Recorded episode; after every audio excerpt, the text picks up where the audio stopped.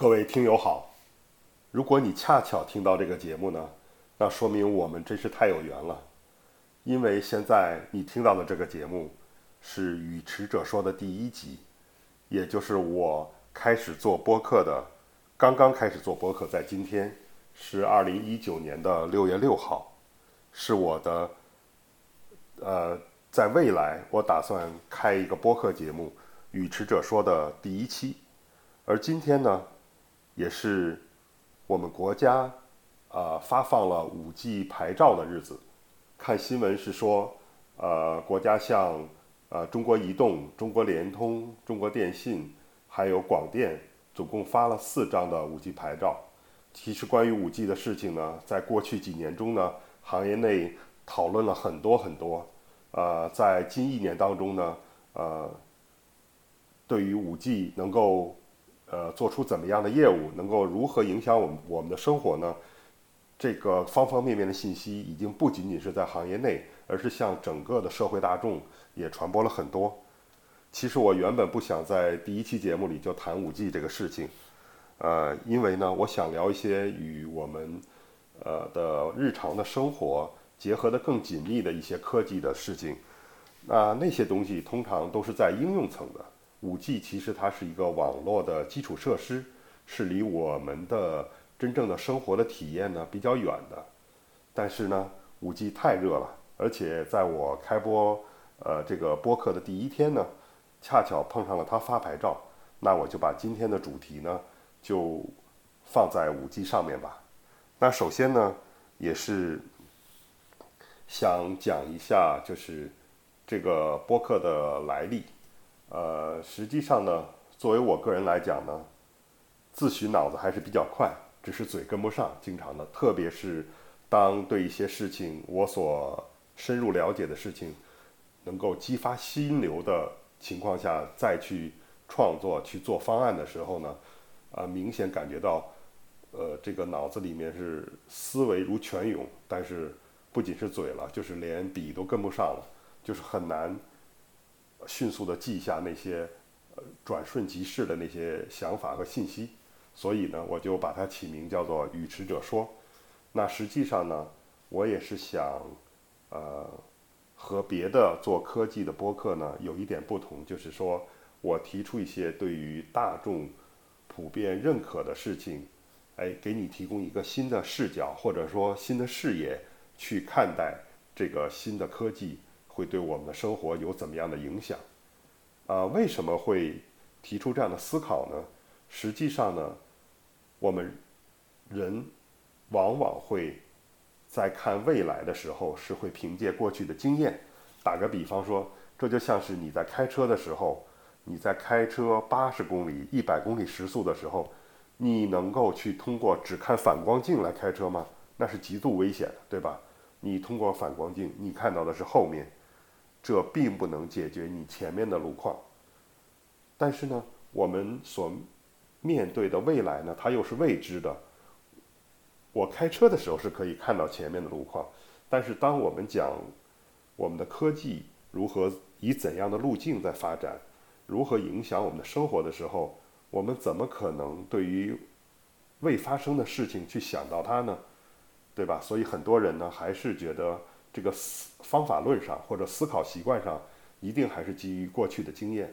但我觉得说这个事情其实不是非此即彼的，也就是说，不是说过去的经验不可参考，而是说你要以一个更新的角度去看过去的事情，去看它那样发展所依赖的基础是什么，对吧？就是说过去的事情呢。它只在一个特定的环境下是按照那样的路径发展了。那么我们再看当下的这个大环境下，我们具备哪些不仅仅是科技本身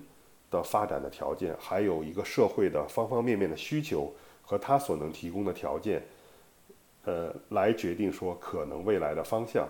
我觉得这样就会按这样思考的话呢，就会给大家一个呃新的视野啊。其实你看我们古人呢。有一个事情做得很好，就是比如说风风水学。其实风水是一个很古老的，而且呢是很难用科学的量化去恒定它的。但是呢，他们发展到今天呢，他们确实是说，在古代所讲的这些河流啊、道路啊、风口啊这些，它都当我们现代社会出现了这个高速公路啊，出现了空调房啊这些，它都把它映射回去了，而且呢，也做得很平滑，对于整个它系统的这个分析上。那么呢，我们在谈科技、谈通讯行业，我所理解的、我所熟悉的通讯行业、云计算、IT，还有物联网的时候呢，我觉得也不妨把我们的视野放大。一个是看西方怎么做，一个是以新的视角来看未来的发展，而不是只是说人云亦云的说哦，有这样一个文章在讲。可能我们五 G 未来会有啊工业自动化，会有这个超大量的物理呃物联网的连接，还有什么？还有这个远程手术，还有这个呃低时延的这些，比如自动驾驶哦，那就是这些了。其实不一定的，对吧？我希望在今天的节目后面一段呢，再举几个例子。那实际上呢，当我们看。过去的历史的时候，之所以说大多数人会有这种思维，就是说啊，五 G 它一定会怎么怎么样，实际上是基于当我们呃近三十年我们中国高速发展的时候呢，当我们从三 G、两 G 到三 G、三 G 到四 G 这个升级的时候呢，其实站在那个时间点，我们也是面对一个未知。后来我们发现说，新出现的业务。真的是大大的改善了我我们的生活，而且是我们没有想到的，那我们就天然的很乐观的认为说，呃，这个科技的向上发展的曲线，或者说我们国家经济向上发展的曲线，就是一条笔直的直线，斜着向上，而不是说曲线的发展。我们会有这样一个建模的思维，对吧？那实际上回到过去看，当从三 G 到四 G 的时候呢？专家们会说：“啊，四 G 有高带宽，我们会有大量的视频业务，基于移动终端的视频业务。但实际上，当四 G 出现的时候呢，实际上的情况不是这样。实际上，对于社会最根基的、最重要的基于四 G 的应用是支付，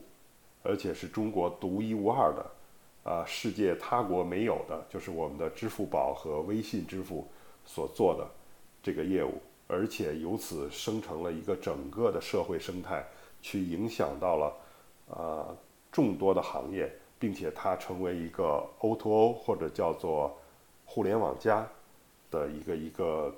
最最成功的案例，就是通过互联网来真的改造了啊其他的传统行业，这种改造是改造了它的流程、业务的这个。过程以及它的啊运营方式，甚至改造了这个行业的管理方式。因为当互联网它把一个数据从阶梯化变成一个平台的时候，那传统的监管、传统的这种呃基于这个权力组织机构的一个层级式的管理，其实就变成了一个中央式的呃一个对整个系统。的一个一个强的管理，就是这样。那好了，我们先把这个五 G 的事情呢放一下，再讲讲刚才我提到了我的这个播客的背景。啊，实际上呢，我是在一九九四年进入到通讯这个行业，到二零一六年八月的时候呢，就退出了。二十二年的通讯行业的经验呢，对我来说基本上是从用行业内的话来讲，就是这个全程全网，呃，我已经都熟悉了。在当时呢，我还在欧洲的慕尼黑工作。那实际上那个阶段呢，我是在研究欧洲的十国的总共三十五个运营商的他们的数字化转型。呃，因为呃数字化转型这个概念呢，在前两年的运营商这个行业，电信行业是非常火的。呃。它从传统的这种语音的，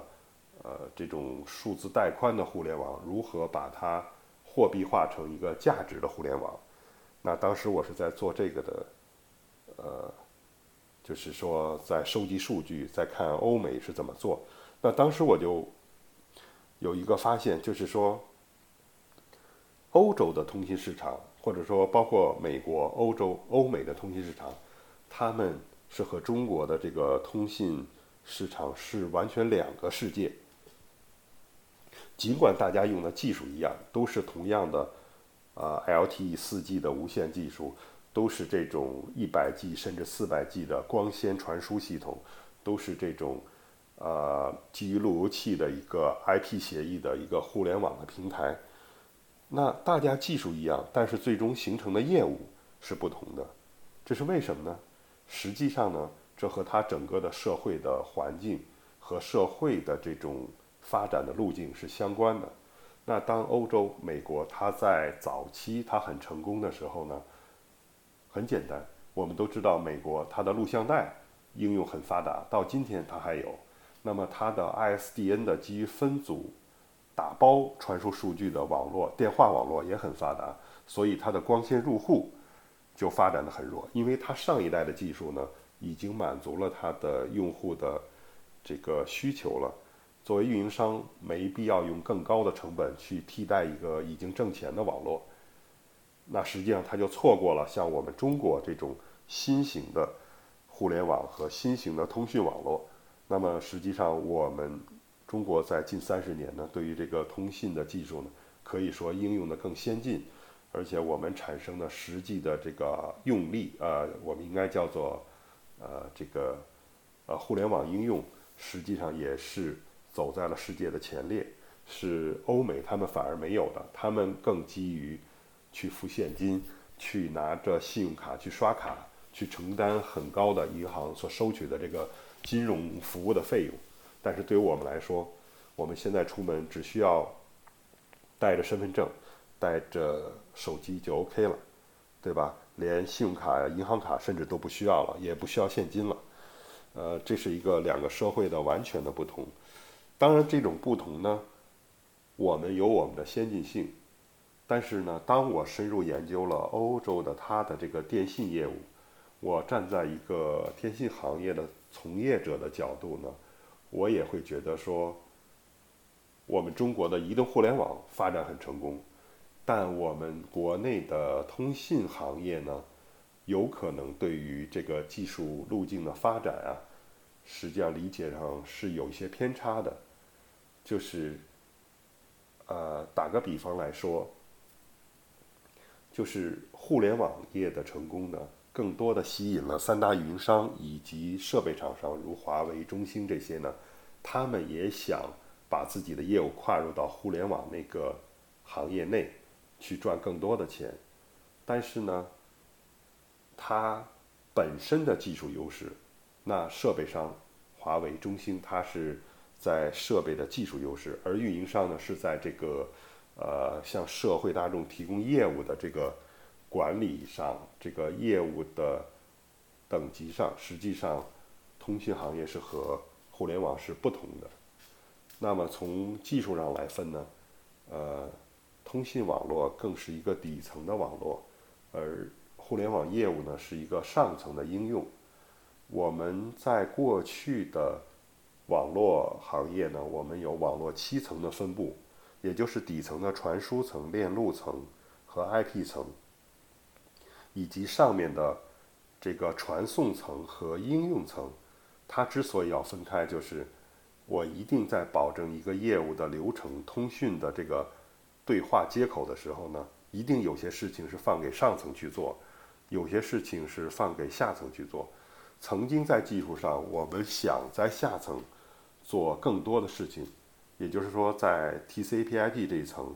比如做路由器、做以太网交换机，想把上层的事情做的时候呢，那些个方案就全都失败了。呃，就比如说，我们全球通用的路由器就是 TCP/IP 协议，虽然有了新的概念 SDN，对吧？作为基于软件的这种逻辑性的网络。但是呢，还有一些新的探索是想说，在 IP 这层控制服务的质量。对于这个 IP 的这种数据包啊，它分出等级来。那技术上的这种探索呢，其实都是小范围的，都没有形成大规模的应用，就是因为它失败了，它不可能应用于一个全球的这个互联网这样大的一张网络。那实际上就是他想在高层的这种通讯当中、业务当中想做的这个保证信息传输到位，互相保证一个连接，呃，一旦数据传输路径错了，呃，路径被切断了，他要改一个路由，或者说呢，他要保证通过不同路由传过去的传到目的地的信息重新排序打包这些事情，都是在上层做的。他底层的事情偏要想把这个事情放在底层做，他就彻底失败了在技术上。那实际上运营商也好，包括做设备的华为、爱立信、诺基亚也好，他们实际上。只需要基于它的技术的优势，把它底层的无线设备、传输设备做好就 OK 了。他们如果说去伸手到互联网那个圈子里，想把那边的核心价值抓过来的时候，实际上它的产品就不伦不类了。那包括运营商，运营商不仅仅是中国的三大运营商，包括国际的。欧美的这些运营商，包括亚洲、东南亚的运营商，当他们想做互联网的业务的时候，到目前为止没有一家是成功的。包括他们做公有云、做数据中心这些。那么实际上，在今天，当我们提到五 G 的时候呢，因为五 G 它的价值就是在于它会能够进到各个垂直行业，啊。体现出不仅仅是一个高速网络，一个高速的网络，而且是一个业务可以分割开来的网络的时候呢，那么运营商就觉得说，我可以不是像自来水公司一样就卖一个自来水的价格了，我是可以把它区分成，我给你卖可乐的价格，给他卖啤酒的价格，把我的这个液体，我这个自来水分出不同的性质的东西来，因为我技术上这张网络是。在做网络切片了，因为我还可以提供一个特殊的低时延，那么是不是我就可以像，呃，像这个自动驾驶啊，像这个远程做手术这些场景下，我收更高的费用啊，对吧？那么运营商就动脑筋说，我可以进入到一个非基础性的通信服务了，来增加我的收入的时候，我觉得有可能在这个层面，那运营商他是想错了。运营商的定位应该就是一个最佳的管道，就像自来水公司一样。那么它其实已经是旱涝保收。我们看到那么多的互联网公司，比如说最近这个呃有做视频的这些公司，纷纷的就是破产了。可是，在他们破产之前呢，他们每月交给运营商的这个租带宽和服务器的费用。像虎牙，它在香港上市，你看它的财报，它每个月交给运营商的租服务器以及租带宽的费用都超过一亿，这个就人民币这么多。那就是说，不管你互互联网公司是赔钱也好，是市值多么高，是创始人能够身家多少，那你每个月都可以帮助啊这个做管道的运营商来得到这么大的收益。那你作为运营商，为什么不做好自己的基础业务，而去冒风险去做互联网业务呢？对不对？五 G OK，我们要去平衡它的成本，要去平衡它的收益，对吧？而不是说怎么在增加我们的业务的这个种类，去想进入到各个不同的垂直行业，分别去成立团队，分别去做业务。这样有可能并不是运营商的强项。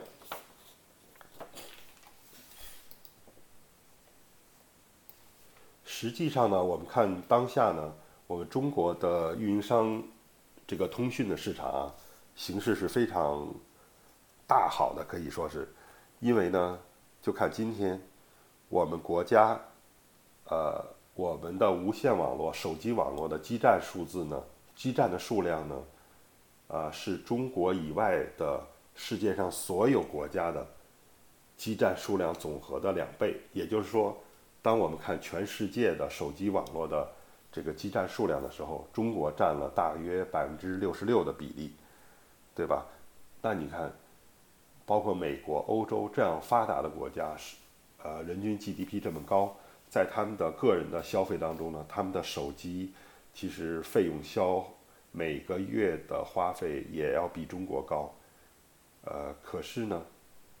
他们的基站数量却少得可怜，他们在火车上甚至都没有信号，在地铁上都没有信号。而我们看到我们国人的生活环境里，大家都是在地铁上掏出手机来读小说、看视频，对吧？其实我们的通信网络是有很大的优势。那实际上呢，形成这个的原因是因为，在欧美国家呢，它的运营商是真正的市场化的上市公司，它的管理层呢都是这种呃职业经理人的团队，他们每个季度都会受到财报的压力。如果他们做不好，他们不能平衡好这个收入和支出，那么他们就要把饭碗就丢掉了，对吧？而中国不是这样，我们的三大运营商呢，呃，虽然也是在香港上市，但另一方面，他们实际上也是在帮助国家、帮助社会承载了很多呃非市场化的、非经济性的一些任务。那么，包括在今天，二零一九年的六月六号。国家会提前一年发这个五 G 的商用牌照，对吧？原来呢，呃，我们国家是准备说，在二零一九年先让运营商做试商用，做测呃测试网，然后在明年二零二零年才正式发商用牌照。那么现在呢，就是在今天，这个正式商用的牌照就直接发下来了，呃，加快了五 G 的这个建设。而且我们看到，在社会上呢，呃，我所听说的，我不知道中国大概是有两万多个县吧。那我老家的县城呢，我就听他们说，县政府已经发出了文件，就是要求在二零一九年，也就是今年的年底呢，要求政府要协助运营商选好站址，然后在明年，也就二零二零年的年底呢，做到全程覆盖。那么实际上，这个力度要比以前三 G 和四 G 的时候速度要快得多，因为过去的建网都是说，呃，一步一步从零到全覆盖，是一点一点把规模升上去的。那么现在呢，是要在一年半时间之内就要把这个事情做成，而且在技术上呢，五 G 的投资远远大于三 G 和四 G。而且呢，五 G 它所需要铺的基站的数量，也远远大于三 G 和四 G，这个涉及到太多的基层的工作。而在这里呢，在这里我只是觉得说，在建设五 G 的过程当中呢，我希望呢，呃，建设者会有一个。投资者会有一个新的视角，去换位思考，去看看整个五 G 的建设的这个节奏是否可以更稳健一些。因为五 G 的这个投资真的是太大了，五 G 的投资其规模是堪比高铁的。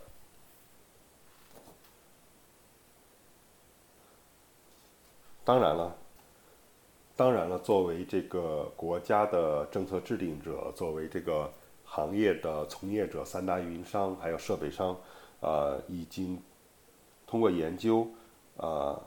认识到说，我们要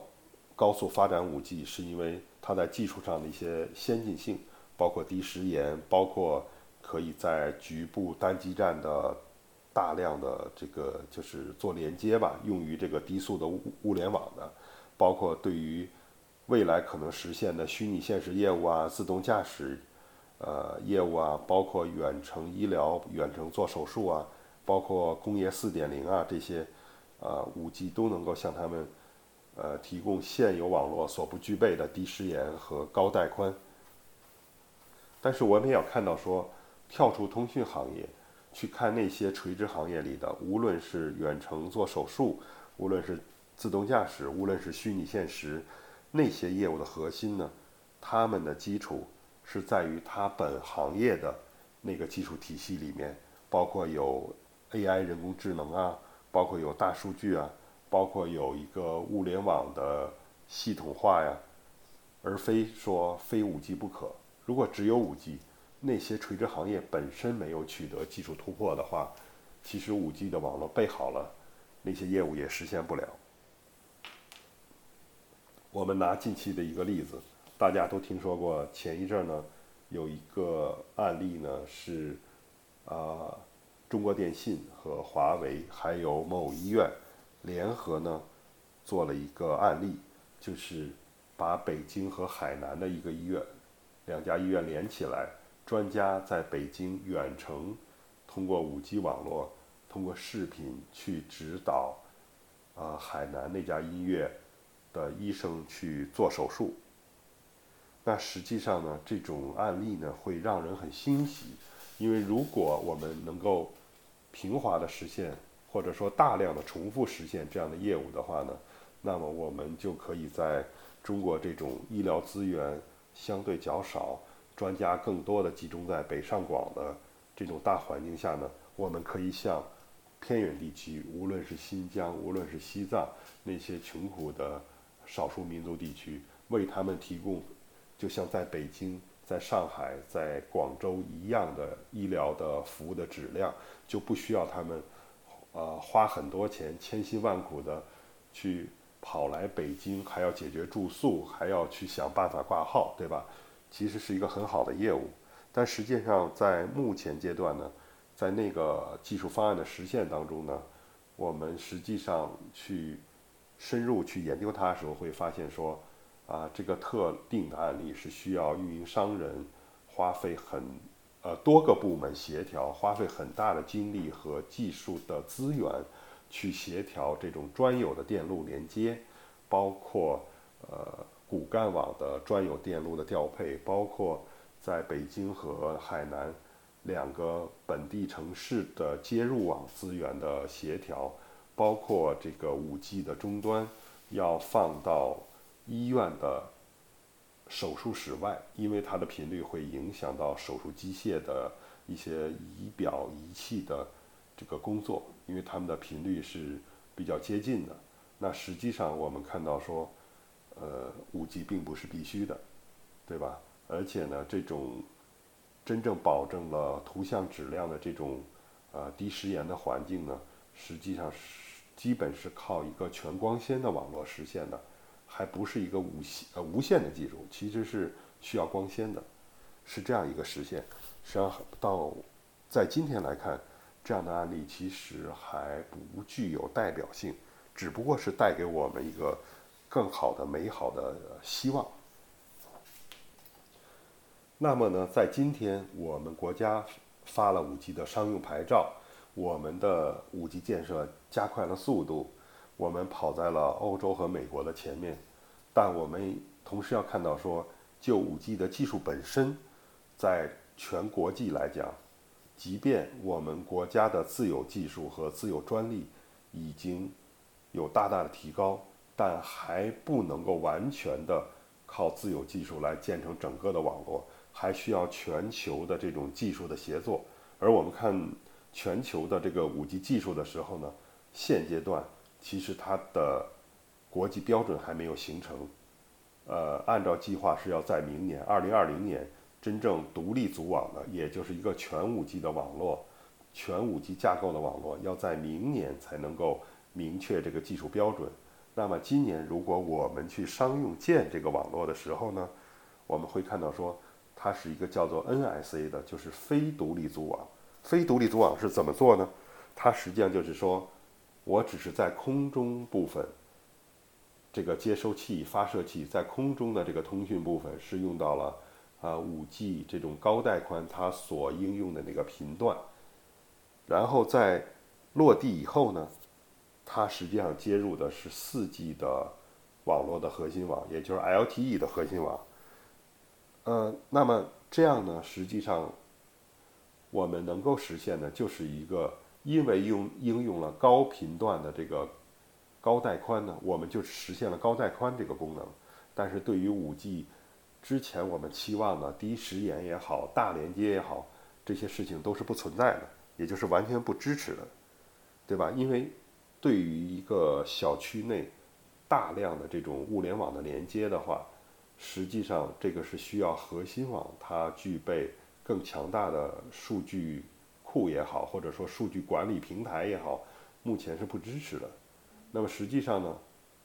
它并不是一个纯粹的真正的五 G。我们打个呃比方吧，就好像说，我们技术，我们社会从一个呃坐马车的阶段进化到一个开汽车的阶段。那我们人类历史上确实经历了这样一个阶段，就是说，呃，在呃那个一百多年前的纽约。对吧？马车很多是主要的交通工具，马粪甚至都污染了整个全城的街道。那么汽车的出现呢？开始还没有马车跑得快，是这样一个发展过程发展来的。但是呢，我们现在简简单化的拿这个例子来说，就是我现在不是说拿一辆新的汽车跟马车竞争，我们现在的五 G 所做的事情，就是说把一辆马车的马替换掉，把它的。轮子换成橡胶轮胎而已，然后呢，马车上站的还是一个人在拿着鞭子。我这辆车没有装发动机，没有装方向盘，就是这样一个不伦不类的东西。那么你认为这个车它跑得快吗？它实际上还是一个怪怪的没有马的马车而已嘛，对不对？它并不是汽车。只有到了明年二零二零年。这个 SA 也就是独立组网的这个五 G 标准真的锁定之后，全球的这个技术标准就统一了，那么才能有真正是纯粹五 G 的商用化的设备投产，在那个时候才真的是一辆汽车的车厢配着橡胶轮胎、配着发动机和方向盘的汽车出现。实际上，呃，我们现阶段的尴尬就是这样。当然了，我们国家。在今天，去发出了五 G 的牌照，自然有它的战略的高度。呃，我们是看到说，欧美国家今天它也在做非独立组网的五 G，是因为，呃，欧美国家它普遍的人口居住的地方呢，人口会比较稀少，它挖坑去埋光缆呢，因为都是私有土地呢，它的成本会非常的高。甚至有时候是私人土地，它就没有办法挖，这样呢，它解决不了光纤入户这种高速上网的功能，它就只有通过五 G 的技术来通过无线的方式，呃，向家庭里提供这个呃基于五 G 连接的这种 WiFi。而在中国，我们不存在这个事，我们的人口密度非常大，我们的城市呢建设呢。呃，在基础设施上，在光缆这边铺得非常足，我们甚至每个家庭都已经在光纤入网了，所以我们不需要 5G 的这个功能解决这个功能。那至于说 5G 的低时延和高连接、大连接这个特性呢？因为目前呢要等到明年实现，那么欧美呢它也还不需要，欧美是真的需要高带宽，而中国不需要高带宽，所以中国目前其实。这个非独立组网的五 G 起来以后呢，还想不到它有什么应用。当然，我们国家今天发了这张牌照，呃，一定是有它战略的高度。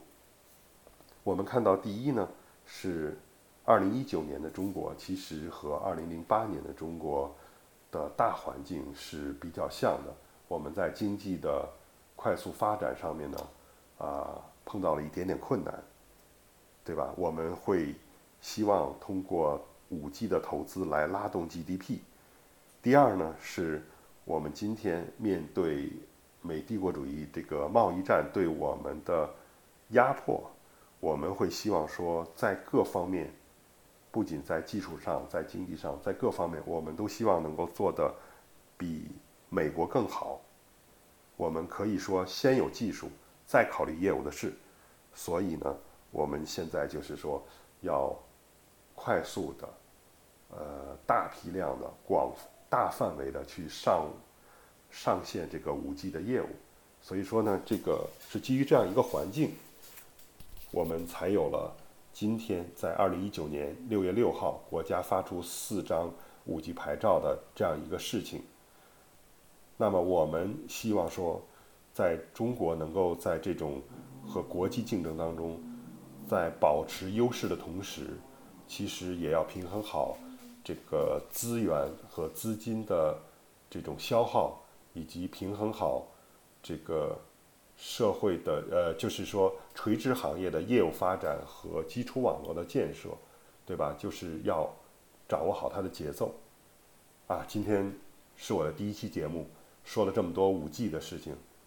只是因为恰巧我的这个播客的开播是和国家发放五 G 牌照这个呃历史事件是在同一天，我就跟大家分享了啊我对五 G 的一些看法。我是觉得说五 G 的这次的呃提前一年的上马呢，实际上是有国家的高度、战略高度，但同时也希望在接下来的一年两年当中呢，要把握好这个节奏，能够让它真正的促进国家经济的发展，能够让我们就是三十年来的这个经济发展能够更上一个台阶。那好了，呃，期待下一天、下一期、第二期我们再次见面，再次呃能够把我的声音传递给您。好，拜拜。